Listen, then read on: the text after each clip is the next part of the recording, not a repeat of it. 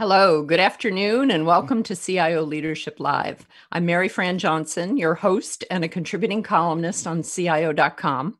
Twice a month, we produce CIO Leadership Live with the support of CIO.com and our friends at the CIO Executive Council.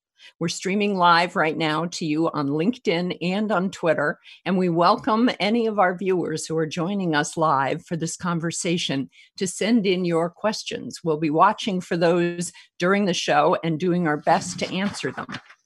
I'm very pleased today to be joined by a very long-time friend of ours at CIO, Stuart Kippelman, who is the CIO of Parsons Corporation.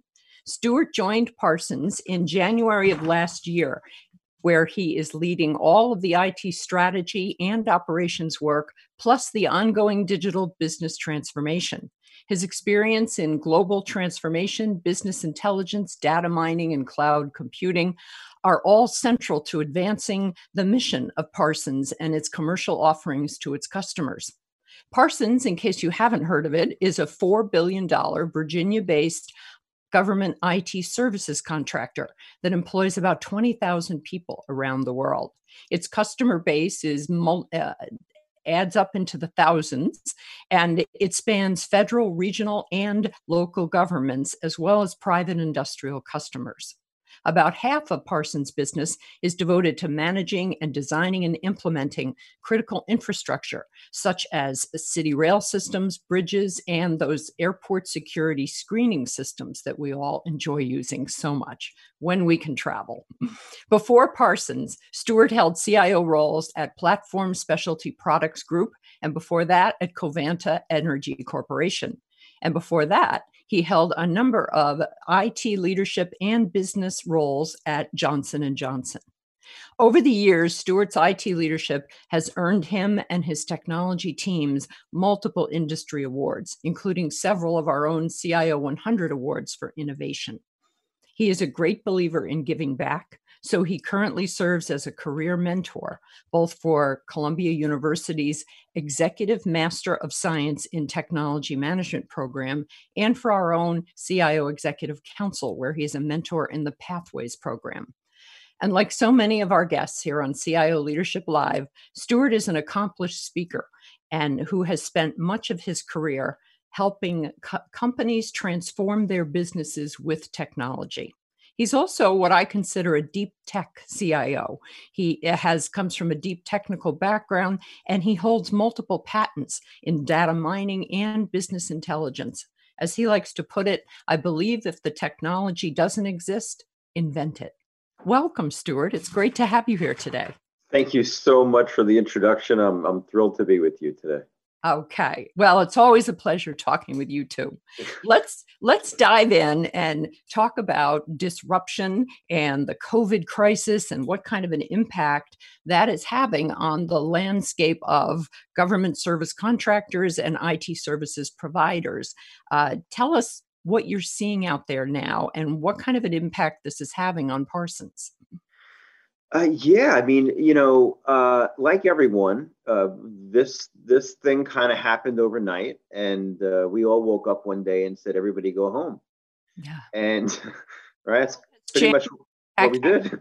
Mm-hmm. so, um, uh, and and the the impact that that has spans every just it, it touches every aspect of our company of, of the communities that we're in. Um, you know, we, we're very big at giving back and mm-hmm. um, mm-hmm. and and veteran organizations and and uh, and, and and just a, a, a, social so having a positive social impact, right? So yes. Uh, we we put together. Um, uh, we well we immediately decided oh my god we uh, have hundreds and hundreds of people that connect uh, at night remotely, and we needed to make that uh, the entire company.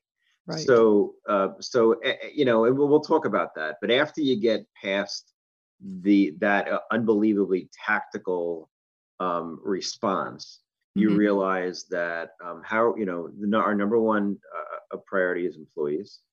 Uh, our number two is making sure the communities are okay, right? And and then three, you realize, well, we really have to make sure that once we know we're safe and healthy, how do we keep our customers going and maintain our business, right? So uh, we put together like a cross-functional group of uh, we did it within a day i mean it was quite quite amazing how fast we were able to do it mm-hmm. uh, a cross-functional group that looked at every aspect of the company and the impact and from you know just like every, everyone else from policies and procedures to um to how do we get it how do we get everybody headsets to use you know so right and you had a yeah. lot of you had a lot of you have a lot of engineers on your staff people that were used to working with big complex cad cad workstations computer right. design right.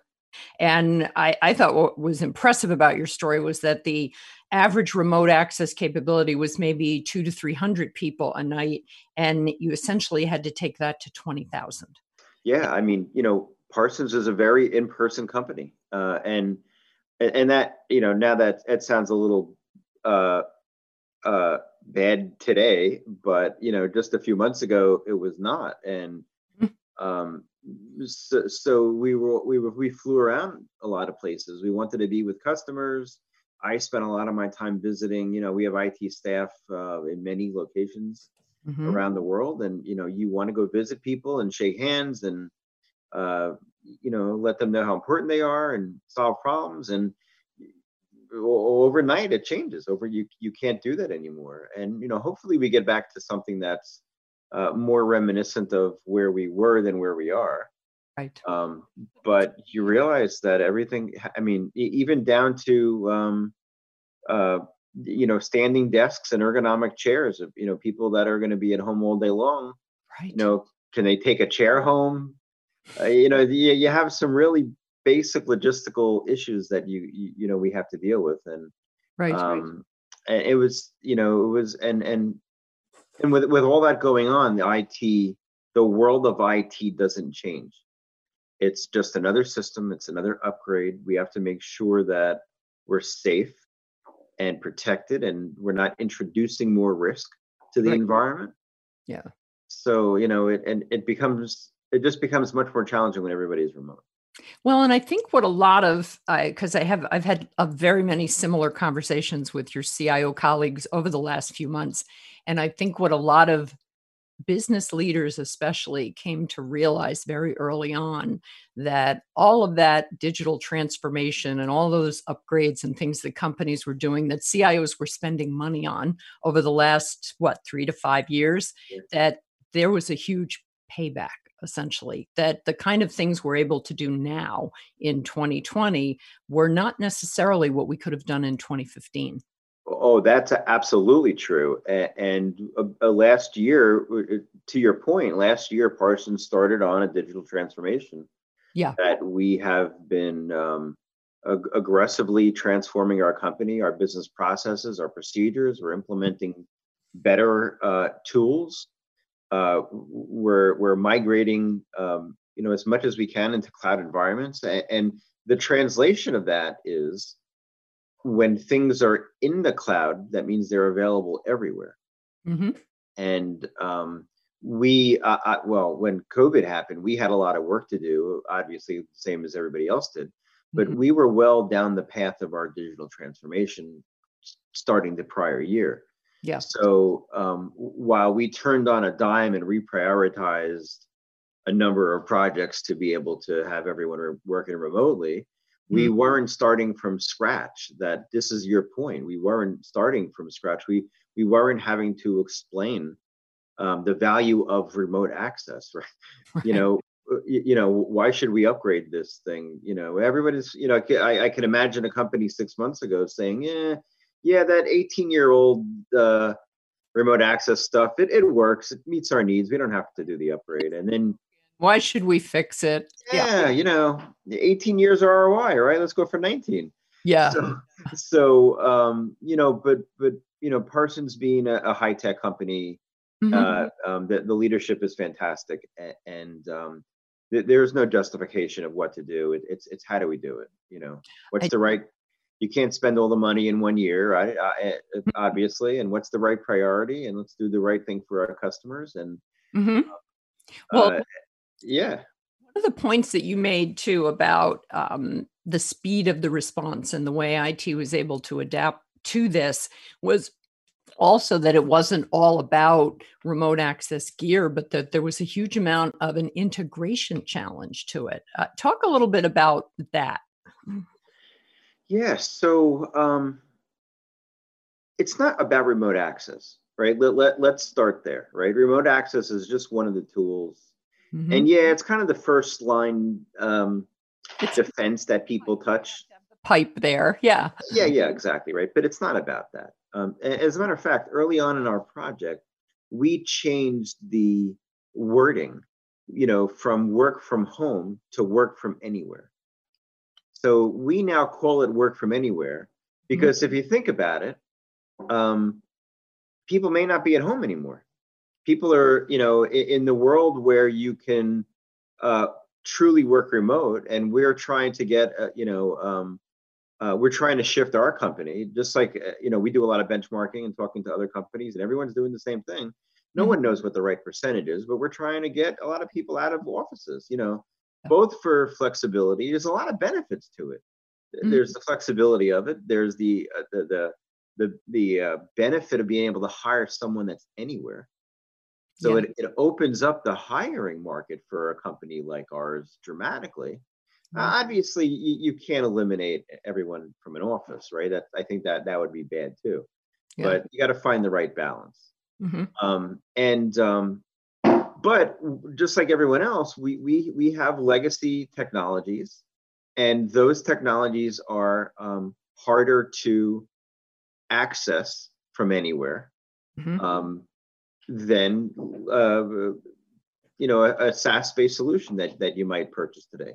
So the integration of everything and the value, I think, you know, the real value of IT um, is not just that I can implement the technology, but that I can implement it in a way that becomes as invisible to the users as possible. Mm-hmm. And and um, at Parsons, we sell a lot of technology products. Mm-hmm. So um, you know, we've really spent a lot of time on making sure that IT, you know, not IT is aligned, but that's uh, if we're not aligned, that you know we're all in a lot of trouble, right? So IT is very aligned with the business and what we do, and um, we really are just part of the business. It's not a matter of discussing alignment anymore. Yeah. But what we've done is we've we've it, we've greatly scaled up our focus on our customers and their IT departments. Mm-hmm. So well, we, we and that's because if we take a piece of technology and give it to a customer, it may be a fantastic technology. What does the customer do? They turn to the IT department and say, "How do we integrate this?" Yeah. So we, you're right. You know, it, it comes it comes around in a circle, right? So we're, we're trying to stay as close as we can with customers related to all those integrations. Mm-hmm. and within Parsons, as an example, um, you had to back to your point, you have these brilliant engineers working on incredible projects um, that really really change society right mm-hmm. and um, how do they um, how do they work well a lot of them took their machines home yeah. we actually sent these workstations home with people so they can you know do their work but along with their in a lot of cases yeah a lot, a lot of cases these these cad files are just enormous yeah. And instead of having them in the cloud, we would have them on local servers in the facilities they worked on for performance reasons. Mm-hmm. But now they're home. And even though they're in the same city potentially, uh, they're going through many different hops to get to those files. So yeah. it, it it changes the way that we have to look at in, what integrating means. Mm-hmm. And um, and and and and you know, one of my big um, projects and focuses on is on user experience.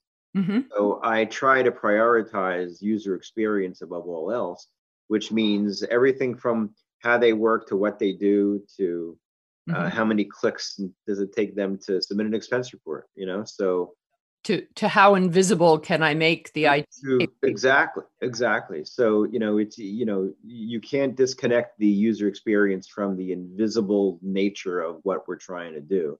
right. and that requires uh, really uh, um, far exceeding expectations on integrations. Ah, okay. Well, yeah. it's wonderful because the more invisible you can make technology delivery, the more people take it totally for granted. Right. Until and look, we want everybody focused on our business and we want them to take it for granted. Yeah. Well, and and you mentioned, tell me, I mentioned in in your intro that um, Parsons is an IT government services contractor, but a whole other half of your business is involved in a lot of these big projects, city rail systems, and that sort of thing. How how do you how do you manage those two hats as the CIO? Uh, that's a daily question. Um, that the balance that, all, yeah, it is. Um, so at, at, its most basic level, we're probably not different than a lot of companies mm-hmm. that are in two different businesses, right? Um, you have two different businesses, and, and actually, it's really many different businesses. But I, I'm I'm extremely generalizing to say say two, right?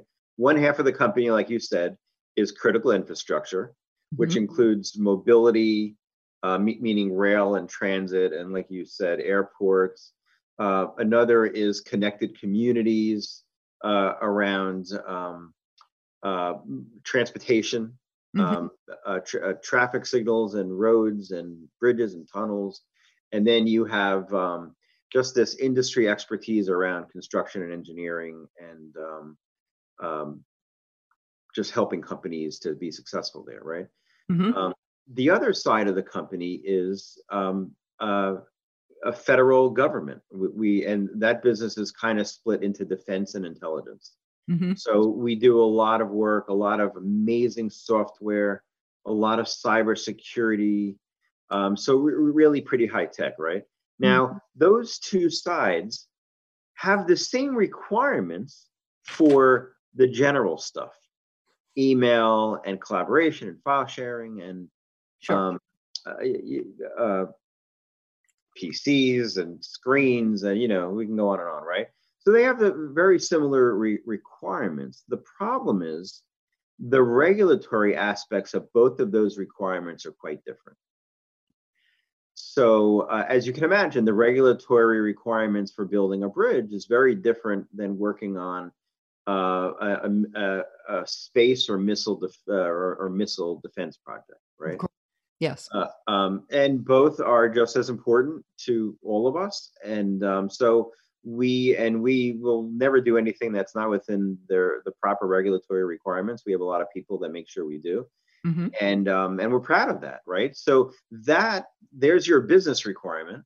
I, I have all this capability I need to do, but underlying two different sets of rules that we have to follow. Yes. And that creates two different um, almost two different parts of two different companies. Yeah. Um, it's, and, it's you know, it's not as it's not exactly black and white, but it's definitely different sets of needs on each side. Right, right. So, for example, where we have sensitive um, information, there are they that side of the company has to be on its on a different email system than the commercial side of the company. Okay. Right. So there are just physical separations that have to be in place um, to properly maintain what what we do.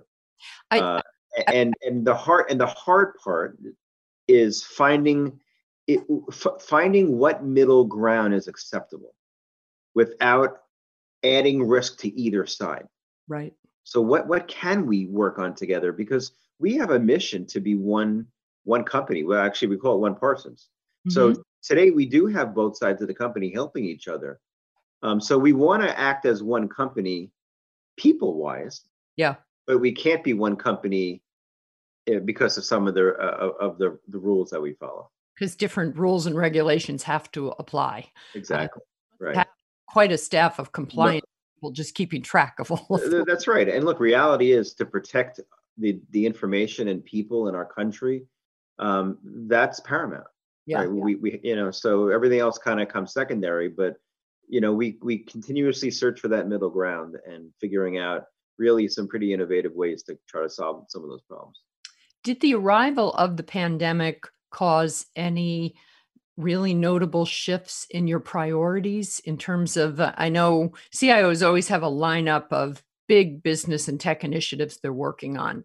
And I'm, I'm i'm imagining for instance that the move to more video conferencing became a, a pretty much a number one concern but was there anything that significantly shifted on your priority list about what what we need to work on next or concurrently well i, I made fun of it earlier but remote access was not really my number one priority um, as heck is now right it, it sure is you, you, know, if if a few hundred people can't log in because the thing, you know, the thing crashed. I mean, it would stink, but we live, right? Right. And now, if that same system fails, the whole company's out of business. So, uh, it, no, it, no pressure. no, no, it's you know just another day. Yeah. Um, it, it changed the way that um that we think as a company. Um, it, it did. It changed. It changed our priority mm-hmm. to be um, focused on. So, so let me. I'll walk you through. So initially, we um, uh, we said, "Oh my God, everybody's going home," and we, oh, you know, this is our capacity for remote access, and what are we going to do? Mm-hmm. And we put together. We, I mean, the IT team did it and and did an incredible job uh, I, I, everyone who might be listening uh, from Parsons, you know, you deserve the credit. Um, and um, uh, the leadership, uh, the, our, our, leadership um, was fantastic in giving us the ability to react quickly. Mm-hmm. So no presentations, no status updates on where you are, and no, just go, just yeah, do, make it happen, right? So, and I think, um, and you know that that that that says a lot about the leadership their trust in IT mm-hmm. and it says a lot about IT's ability to deliver uh, and you know that that that you know mm-hmm. um, it's an incredibly great partnership that that's that's the most important thing we were always on the same page yeah. and th- that you know after a few weeks you know we we literally did six months of projects in two and a half weeks right Wow. It's and and and how do you do that? Well, it's the ultimate agile project. We pretty much stop people from doing everything else. Yes. And it's amazing when you could put three and four times the amount of people on a project, how fast it can get done. The uh, a, a friend of mine, a CEO out in one of the Silicon Valley companies, used to talk about all the wood behind one arrowhead. That, that's that's true, right? yeah it's very true and, and um and and and another you know a side conversation but it's made us rethink about how do we staff work. What if we did much less at a time and put a lot more people on it? Oh right? So so we're, we're thinking of it it's not devops it's not agile it's pieces of both of it. Yeah. And and we talked originally about uh, when we get into more about how you've got IT organized, you talked about thinking about a DevOps model for IT as a whole, not, yeah, yeah. for the application development part of things. And and being organized like that helped us a lot. So we'll, we'll talk about it, but we we organized IT like a DevOps project that we we put we took the silos of where, where different groups did did different things and we we uh, consolidated them so it, a manager has end-to-end accountability for what they manage. Um, and you know, it, picking picking on the PC, if you adopt a model that's not good and the image on it that was built is not great, guess what? Support's going to go up and, and increase. Right. So if you're responsible for that whole thing, you're going to see the quality go up of, you know, not by anyone's fault, but just you're going to see the quality go up on the PC selection and the image building and the support and you know it's kind of you you, you own your own fate kind of deal. Yeah. Um, yeah. And and and that and being organized like that helped us to very much re, not just re- reprioritize like I said, but we were we instead of having four people on this remote access project, we had 30. Wow. And we were able to very quickly get there. Um, right. So once you get past that, going back to your question, once you get past that, we shifted everything to now to not be remote access, but remote productivity. Yes, yes. And I know we're going to talk a lot more about right. that. I want to interrupt us just for a second. Yeah. Say welcome to anyone who is joining us. This is CIO Leadership Live. I'm here talking with the Parsons Corporation CIO, Stu Kippelman. And we are about to launch into our first question from the audience. Thank you. If you're listening live and would like to send in a question, please do, because Stu, well, he'll know the answer to it. I guarantee it. So here's the first, here's our first stumper, uh, Stu. It's knowing what you know now and what we've just been talking about. Do you think Parsons is more adequately prepared for the next pandemic or whatever it is that will drive work uh, back to into the work from anywhere? Uh, I can I can honestly say no doubt we are more, we are more prepared as a corporate entity. Yes. Um, so we have um, not just fixed the technology aspects, but we have um, uh, put in place different policies and procedures. Mm-hmm. Um, we have shifted around. Um, you, you, know, we, we hope many thousands of employees will work from home, and uh, you know, going forward, and that that in turn changes the way that you think about this. So I, I we are absolutely prepared tomorrow Mm-hmm. If our CEO and board and made makes the call that we're going to work remote again, mm-hmm. we go right back to the way we were, and I am confident that no um, projects would be affected.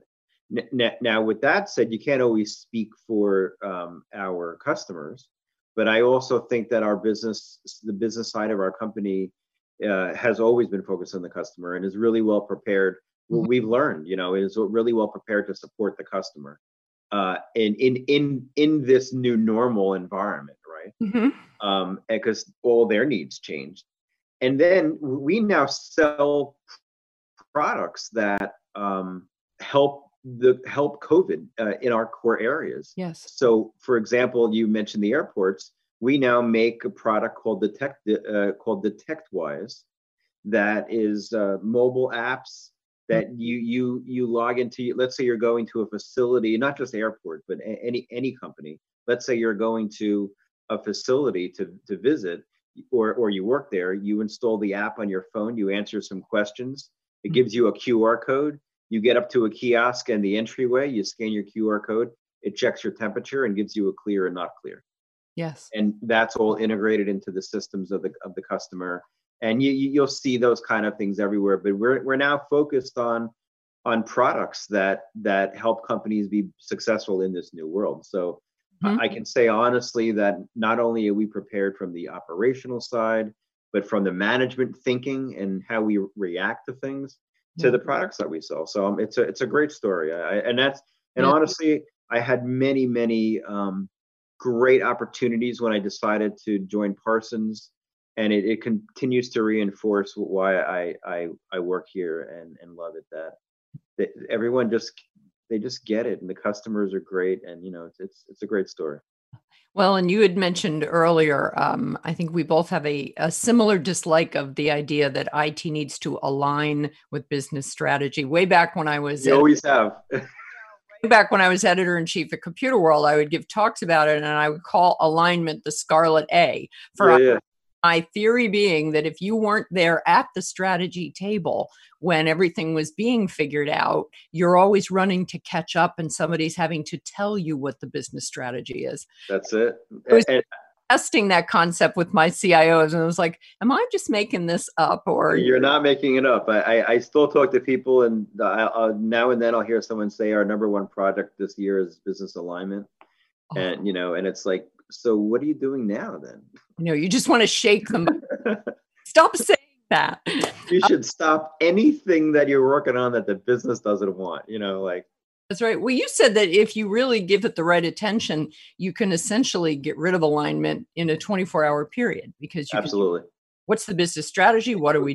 And if you, I, I believe within 24 hours, uh, maybe it's 48, but tw- 24 to 48 hours, you can literally be if you're not aligned to your business you can do it that quickly. And if they haven't figured that out well we'll have to just give everybody your direct number and they can- i i uh, feel free. I, I i'd love to to take the white glove off and you know exactly. Slap people around a little. Exactly.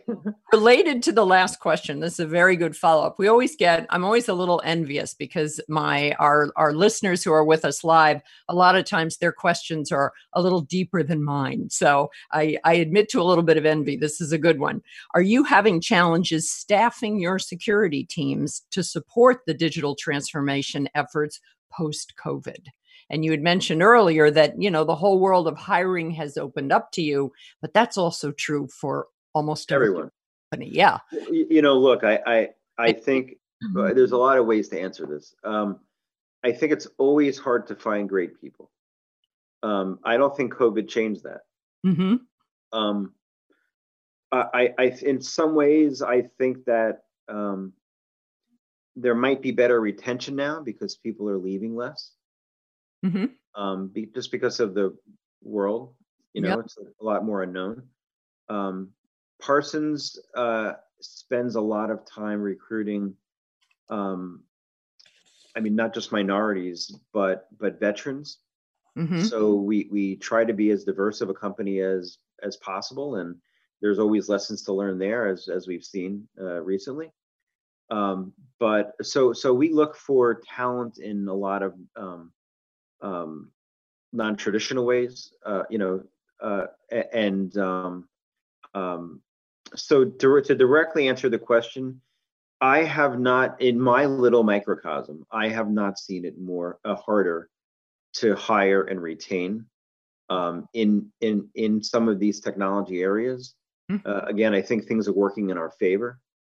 Um, uh, and the ability to, to be able to to have the constraints taken off to be able to hire someone that doesn't matter where they live yeah. um, it, it is actually pretty pretty um, uh, freeing so and I think it's ultimately going to change the IT talent market it in, will.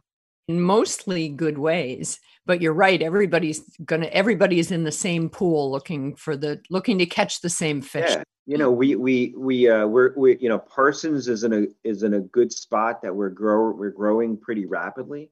Yeah. And we hire hundreds of people a month. Mm-hmm. um and um so so if you're looking go to parsons.com i guess. But uh but um uh you know so so um we're always looking for new talent and, and we have a, a, a great recruiting organization which also is learning. Um you know we we all we are all learning through this and it is a it is a very different way to think that it doesn't matter where people live. I know some companies are successful doing it but but let's face it the majority of the companies are, are don't do that. Yeah well so, and there there was no impetus to do it. That's right right. So it required a shift yeah. I mean think about it. we've we've hired hundreds and hundreds of people at this point that we've never met in person that's never been to an office. You mentioned that. You mentioned if that. you think of it, uh, and i guarantee most companies here have have dealt with that right? If you think about that six months ago would we have ever imagined mm-hmm. that i would hire someone just off a video conference? Yeah. Um no. You, you have to change your recruiting me- mechanisms your benefit mechanisms and even how we provision pcs as basic as that, we've had to change around our entire IT provisioning process and procedures because we want people to be as productive as we can. So we shoot for next day. Yeah. Or you know, same day, same day of of your start date to have your PC and everything working. So mm-hmm. to do that remotely, yeah, we had to change everything. Yeah. Well, and we have um, Another good question from our audience What are the challenges you faced in maintaining a close partnership with your business stakeholders and doing it remotely? Was there anything that comes to mind for that?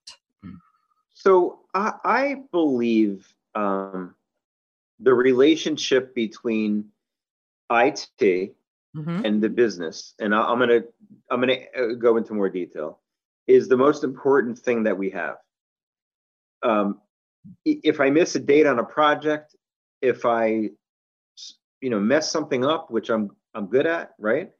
Uh, uh, it all gets solved with the relationships. If you don't have a good relationship, then anything that may happen, any issues that come up, uh, are just not going to be tolerated. They're amplified. They're amplified, right? So, so um, I, I, I don't even view it as um, like I report to our our COO, and mm-hmm. so and and I'm a peer with all the business leaders. Mm-hmm. So it's not even a corporate verse other. You know, Parsons doesn't really do that, right? So. Uh, it, yeah. I mean, just we're all in it together. We're we're all the and since we sell technology, we're all the business. Mm-hmm. And, and th- that and and this is the first place I've experienced that um, level of of um, we're in it together, right? Um, uh, not to say it's perfect, but right, but but no no one's perfect. But it doesn't matter if that's the case, like a Parsons, or if um, other companies where I've worked at where that's not the case. Mm-hmm. Um, the relationship is the most important thing, and and I spend a lot of time with them on trying to help. Mm-hmm. What can I do? Uh, we're on top of issues they have. We actually have for all of our business leaders, we actually have our own escalation process for when they have an issue. Mm-hmm. They can get right to one of our our top people. I don't mean for their PC, but um, they, look, there's issues that that happen. You know, I, I always say it's technology and 80% is luck and 20% mm-hmm. is we did a good job. You know, so so st- stuff as you've lived through your, career as well, right? Yeah. So so, so stuff's going to happen, and the, the, the communication channel is the most important thing. So we have an escalation process just for our market leaders uh, mm-hmm. when they when they're having a customer issue or they're having uh, uh, uh, or or uh, you know what a new employee's computer broke and this this person has to submit something uh, critical you know we don't want them to go through the regular um, the, the regular uh, uh, support process so we have an escalation process just for them good um, and we have an it steering committee that we meet monthly at least we try to um, um, where where um, and I'm fine with it being a gripe session. Tell me about all the issues. What's going on? Yeah. So, so you know, um, you can't so, fix it if you don't know it's broken. that's right. That's right. You know, my biggest frustration is um, the the the employees at Parsons were really good at keeping things to themselves. Mm-hmm. When something was broken or there was an issue, people didn't complain. And I, I, years they were probably trying to fix it themselves yeah yeah and, and you know what happens so i'm having an issue on my computer and who's who do i call for help the person sitting next to me yeah. now i have two people who are not working and they ask the third person right you know you got three people not working mm-hmm. so we we entice people we, we've upgraded our help desk okay, and okay. we, we we've um we've done some incredible stuff we we actually partner with um with Dr. Art Langer at Columbia, and he has a great company called Workforce Opportunity Services, mm-hmm. which hires um, underserved veterans. Uh, and we, our entire um, um, support desk is staffed by um, WOS and, and, underserved veterans. Good. And, Hoping you would talk about the work that you're doing with Art. Yeah, was- yeah, and that itself has raised the bar because uh, for because you, you, you know who you're calling Mm-hmm. You know what that person has accomplished, and um, it, it's that's been a, a, fantastic success as well. And um, um, so it really is about all of these different. Um, so so we we scaled up the support desk um, just for that very reason because that it's that that is a better business alignment. Mm-hmm. You can't you can't spend money in a better place than making everybody happy with the help desk, right? Yeah. Um, Sure. It, it's it's the smallest amount of investment that touches the most people. Mm-hmm. I, well, I remember. I think it was probably our 2019 CIO 100 Innovation Awards. One of the big winners that year was a division of General Electric, and they had essentially consolidated and taken in house all of their help desks around the world. Right. Right saved a ton of money, but their net promoter scores, you know, their happiness scores from their users went through the roof. They went from right. negative number to a hugely positive number. And, and, that's the thing with the with the with WS and the veterans, it is in house. Yeah. Like it, it's not an outsourcing arrangement. It's a based in New York. Yeah. They're based in New York and and actually most of our people are in Dallas. Oh. And and it is it is like it's more of a expertise sourcing and recruiting arrangement. Yeah. yeah. And then it is a you know an outsourcing deal, right? So Right. Now, we've been talking a lot about all the things that you're doing through IT. And I know I mentioned earlier that um, Parsons has 20,000 employees. You don't have 10,000 IT people. Talk, talk about the size and scope of your IT department. Mm-hmm. Yeah. So, so uh, you know, without throwing out an exact number here, you know, we, we have a few hundred people in IT. Mm-hmm. Um, and um, um, it, it's just hard because it varies based on projects, based on uh, we, we, we have a pretty uh, a pretty good sized team in uh, in the Middle East in Dubai. Um, that uh, we, we we do a lot of work for the Saudi uh, government for construction uh, and um, and rail and and for um, the UAE. So we spent you know we spent a good amount of time there doing mm-hmm. work and um, so yeah so we don't have a large IT organization for the size of our company at least that's my opinion. Um, and um, but we are extremely focused and, and we um, look and it forces us to relentlessly prioritize. And there that is the key to success. I uh, success for me is to have our business leaders be really upset with it because um, this is going to sound counter uh, counterintuitive here but i want everyone to be upset with it because they have so many needs that we can't get to. But they know we've captured the their need and they know where it is in a priority list transparency then it, it is all about transparency so i have a, a fantastic team that um, does all of our business and uh, our bi ai ml work mm-hmm. uh, we've created hundreds of reports this year with hundreds more to go that is that's truly giving a different level of transparency to our business leaders to make faster and better decisions, including IT. Mm-hmm. So we have uh, all IT metrics on a on a real time dashboard that everyone in the business can see, and yeah. they can click on there and they can look at everything from the help desk to our carbon footprint and recycling. Mm-hmm. Uh, and to project lists. Uh, they can sort by themselves and see their project requests, and and it's a constant um, uh, a constant reevaluation of the priorities. Are, I'm always asking, are we working on the right stuff? Yeah. In the, in the right order. Well, you've mentioned productivity being um, a huge issue for you because we've a lot of CIOs that I've talked with since the crisis started, you know, have said that yeah, productivity may be going up in IT departments everywhere, but you don't want to be doing it at the cost of people's sanity. You don't want it to be that they're now working 20 hours a day from home. I, I, know that you feel very strongly about this. So let's talk about that a little bit. Yeah. So uh, look, I have three levers, right? I have making people work nights and weekends. Mm-hmm. Let's call that one lever, which I I will not pull, right? Look, it's IT. There's always emergencies, so we're not talking about that, right? um, th- th- there is um, the amount of time I have to do something, mm-hmm. and then there is the quality I'm going to deliver it at. Okay. Right. So quality time and work nights and weekends to get stuff to, to do more. Right. The answer is not. So when we did six months of work in in two and a half weeks for the um, our remote access work, right? Yeah. It, we we did not do um, six months of work. We didn't have the same eight people or whatever that project was going to be.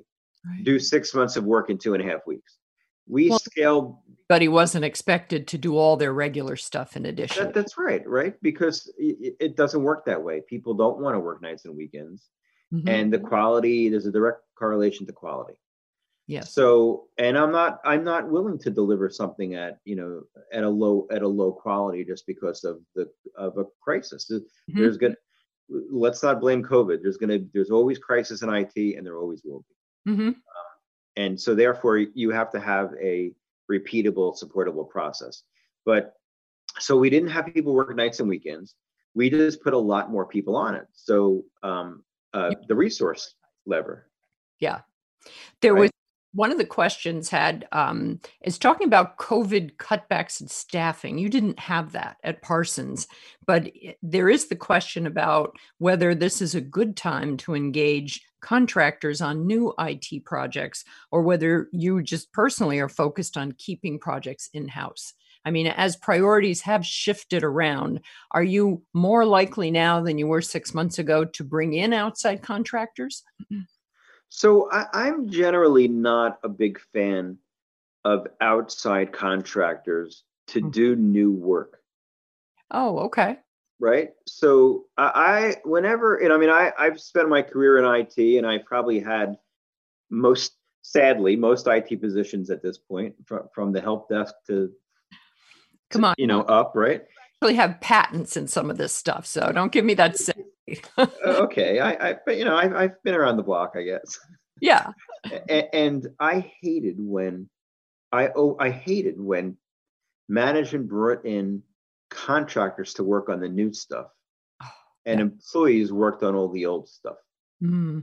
like to me that that creates a very bad organization over time you may get yeah. the work done and you may get it out there but over time you do not have the right organization it's like so, a system in it yeah yeah so you know we really do our best to i've, I've always done this in my career when it was within my control to when you need to bring in a, a, contractor, bring them in to support the old stuff, and you have your people work on the new stuff because that's your future. Yeah. Um, because you know, I, I I bring contractors in, they implement some new system, and then they leave, and then I can't properly support it, and it gets a bad rap. And you, you know, IT you deployed this piece of garbage that we don't like, and you know, there's a translation into quality when you do it that way. Okay. And now it's not always perfect. Sometimes I might bring have to bring someone in to bring get us up to speed mm-hmm. and to help move a project along or to meet a timeline. But I'm not bringing in an entire team to work on just the new stuff. Mm-hmm. I view it as a staff augmentation, and um, so therefore, n- no, we're pretty light on consulting, and we did not um, we did not. Uh, well, I mean, we're always evaluating the organization for effectiveness, but no, we didn't, you know, let people go for COVID. Mm-hmm. Um, and uh, for the most part, Parsons was able to to maintain that kind of thinking as well. Yeah. Um, and look, but I've been in environments where you are gonna where you do let a lot of people go for different reasons, and where there's a dramatic business shift. Um, COVID is not the only reason that happens. Right. And as the CIO, you have to get relentlessly focused on what you work on and the priority. It's the mm-hmm. only two levers that you have, mm-hmm. um, you know, to to do it. Well, and when we talked about this earlier too, and we'll we're kind of segueing into leadership advice and that sort of thing, but it was around productivity, and you had said that the productivity is the thing with all the potential, and that you look at what you can help improve and what you deliver to customers and everything else falls under employee productivity and what's essentially keeping people happy and is that where your three levers come in avoiding yeah. work on weekends and you got it N- number one is our employees above all else yeah. and i want people to be happy and excited to come to work mm-hmm. and i try to create an, an environment you know we'll talk about that but i try to create an environment that that when you get out of bed you really want to come you yeah. really want to come in right uh, that includes how i behave as a leader as mm-hmm. well as what we work on. Yeah. Um, I number two is customers. So what do I have to do to make our customers successful? And and number three is our employees' productivity. Yep. Now, depending on the mood, you can argue the order of those. So I didn't mean them as a priority necessarily. right because if you don't have employee productivity you're not going to deliver for customers so you, you could argue yeah what the right order is how has, and I know this is not a brand new thing with you. I know in the past we've talked about productivity and where IT fits and all that and what it can be doing better and that sort of thing. But since you've come to Parsons in the last year and a half, um, well, we had talked about your ongoing digital transformation. And I always think it's good to dive into that fabulous, glittery buzzword and explain what it really means. So, in a, and I know that transformations are never done, that by the very nature of them, you need to keep adapting and improving and changing. But uh, give us a little bit more detail about what the arc of that digital transformation is at Parsons. Where are you coming from and where are you going to? Yes. So, um, uh, so Parsons um, is a company with an enormous amount of data. right? From uh, you know, we have to store things forever. You, you, you know, you can't build a bridge and then just, you know, uh, um, have your document retention policies run out on it and you delete it, right? Uh, 20 years later. So, so we have an enormous amount of data and we have a fairly dispersed um, company, right? Even though it was in facilities in the past, uh, we're, we're, pretty spread out uh, all over all over the country, and um, uh, that that leads to um, um, in some ways a lack of productivity. We're going to get back to the productivity aspect of it, right? But and when you start to really look at it, going into the future, are our data centers in the right places? Are they scaled appropriately? You know, since we do a lot of work for governments, we're always going to have uh, our own data centers for for uh, for regulatory reasons. And um, so, um, are they scaled the right way? Do they deliver the right services? How are we thinking about the cloud? And what does the cloud even mean? That that there's you know another buzzword, right? So, um, and then and then that that can distract you because in reality, and you and I have talked about this for years. It really comes, of course, down to the data. Are we getting the right data to the right person at the right time? Yeah, stewardship of the data. Yeah. You got it, right? And you have to start there. And that's why some of my biggest investments are in our data science area. And and in and in some ways I'm having that of course the business drives that and I'm having that drive the rest of IT to deliver what new capabilities and technologies that we have.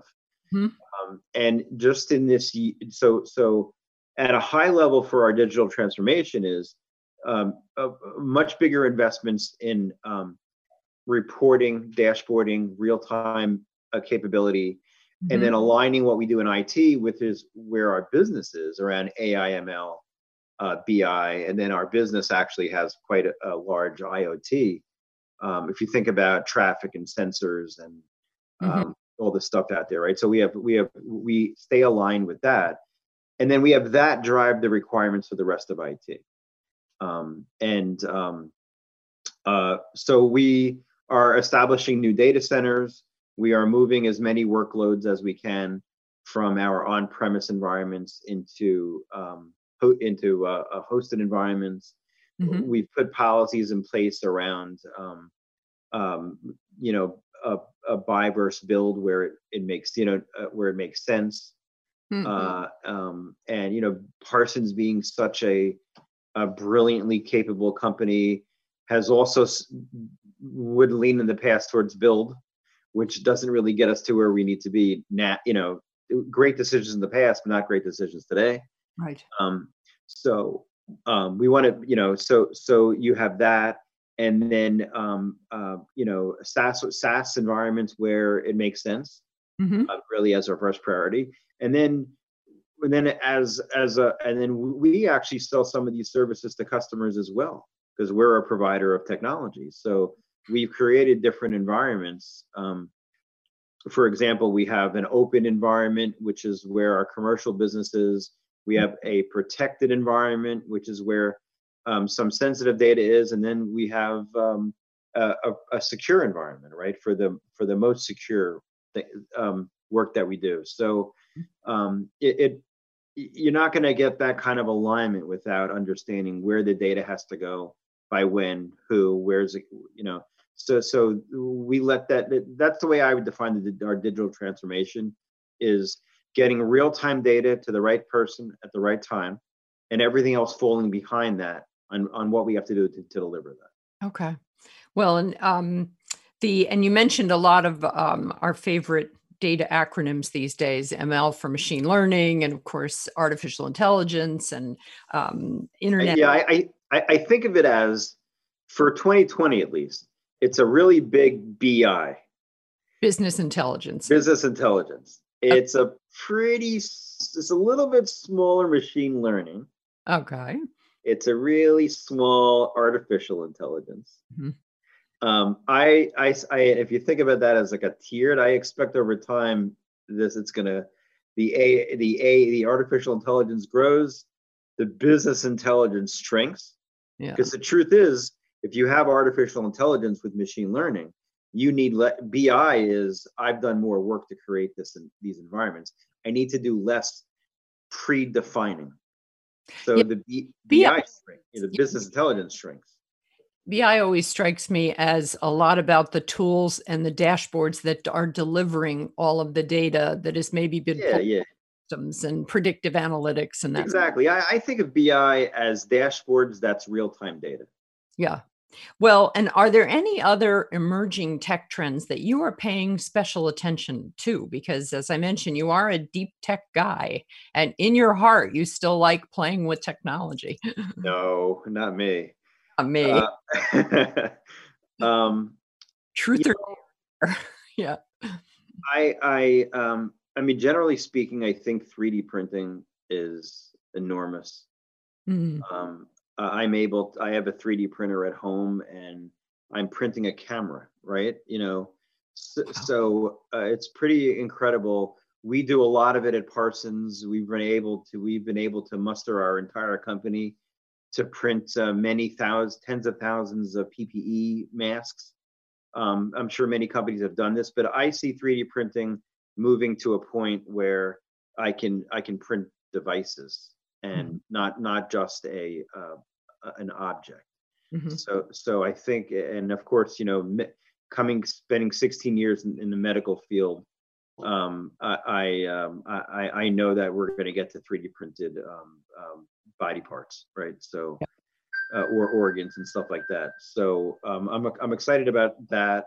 I think blockchain, um, and may, maybe not in its current form, but mm-hmm. the ability to have a distributed, uh, a truly distributed, trusted source of data um, will drive things going forward in the future. Mm-hmm. And then I think, you know, I think we've only begun to touch AI um, and uh, and even IoT. Um, um, I yet can't throw my shirt into the, the the, the the washer and have it tell the washer how to set it and how to clean it. I know there's mm-hmm. it can be done, but it's not a a normal thing that we can buy, right? So right. I, I definitely see that happening. And um, on Parsons, we spend a lot of time on, on IoT as well. That's Internet of Things for those that may not realize. Mm-hmm. Um, and um, I think that's only just begun too. Um, you know, the the gas pump knowing what kind of car you have, and, and um, right, right. You know, I I think that's going to explode uh, much further. And and look, there's a single message here for IT, which is integrations. There you go. We're back to that. I know. I was surprised when you and I were talking about all of your your full circle about technology in full circle. Full and circle. I can I can put in any number of systems that I want that do great things. If none of them talk to each other in a, in a way that can be supported, it's not going to matter. Well, that way, maybe over the years, we've all been debating what CIO stands for uh, Chief Information Officer, Influence Officer. Um, I've had some, I know some CIOs who are Chief Information and Integration Officers for that reason. Right. And the, uh, the very famous and well regarded Charlie Feld of the Feld Institute, and uh, probably one of the most famous CIOs we ever talked with at Computerworld, has always been on that chief integration officer band. Yeah, yeah. And uh, then, of course, we have the career is over. Um, I hate that one. I never bring that one up. on you for bringing that up. yeah, it's like the scarlet A for alignment, you know? the only people that say that anymore are either analysts that are trying to sell you a report or their chief marketing officers who didn't get along with their CIOs. That's exactly right. That's exactly right. I mean, you're living proof of how much success you can have. Well, you know, I, I do agree with you that the chief integration officer is mm-hmm. probably mm-hmm. the most apropos these days. Well, and I used to talk a lot about, you know, I describe the way CIOs know so much about everything that's happening in the company. And we used to talk about the helicopter view of IT and all the other, all the rest of the business. But I've abandoned that now because that implies floating above it all. Like IT is off up in their helicopter while the rest of the business is doing stuff. The one I like now is IT as a central nervous system. Yeah. And think you know and of course with your medical cio background you know that would that would fit right in but i think that's the and one. look, we, you know, we all have a unique, um, a, a unique view of the company. We, we touch every aspect of it, and it's really a shame uh, that if IT departments don't take advantage of that. Yes. Well, and as we're wrapping up here in our last minute, I know I, I asked you to think about this in advance, and I want you to give a piece of advice or two about either to your colleagues as CIOs as they're dealing with this existential new abnormal that we're all living through now, or as people that are aspiring to be CIOs. What are some of the what are some of Stuart Kippelman's great pieces of advice for us to sign off with?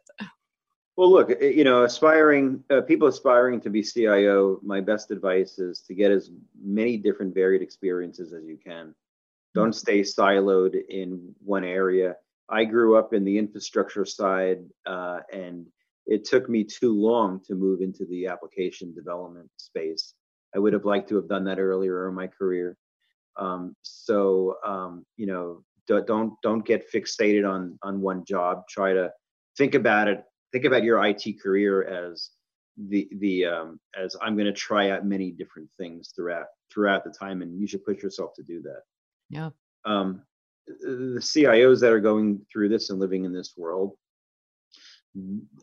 uh, I, I I think that to think that this is a one-time event is is a is a false direction. I think we all have now. Maybe it's not a pandemic. Maybe it's something else but we live in a little bit of a crazy world. Mm-hmm. Um, and look, I remember, uh, I'm sure a lot of people will laugh when I say this. I remember people saying, hey, this whole virtualized servers and data centers is the biggest change we'll ever see. We're going from physical servers to virtual servers, and the performance can't be there. You know, so there's always going to be some transformation in IT. That's the nature of what we do. Yeah. And the most successful CIOs will build to an environment that can change, not to just solve the current crisis. Excellent. Very good advice. Thank you so much for joining me today, Stuart. It Thank was, you for having me on. I appreciate it. It was always a pleasure. Talking with you, as it always is. Always. Okay, if you joined us late, this is CIO Leadership Live. Do not despair. You can watch the full episode, my entire interview with Stuart. We'll have it posted later on today on CIO.com. And it will also be showing up on our YouTube channel, which is called IDG Tech Talk. And I highly recommend that you sign up for that as well. You can also catch us as an audio podcast. Uh, all of our CIO Leadership Live interviews are on podcast players, whatever player you use, we have parked ourselves on there. So by all means, download us and listen to us. I was going to say listen to us on the commute, but our commutes tend to be a little shorter these days. Anyway, thank you so much for joining us. I hope you enjoyed my conversation today with Stuart Kippelman. He is the CIO of Parsons Corporation. And I hope you will join me for my next Leadership Live show, which will be on Wednesday, July 22nd at noon Eastern. And I'll be joined by Darren Ash, who is the Assistant CIO of the U.S. Department of Agriculture. Thanks so much for tuning in today. Stay safe and stay well, and we'll see you here next time. Thank you.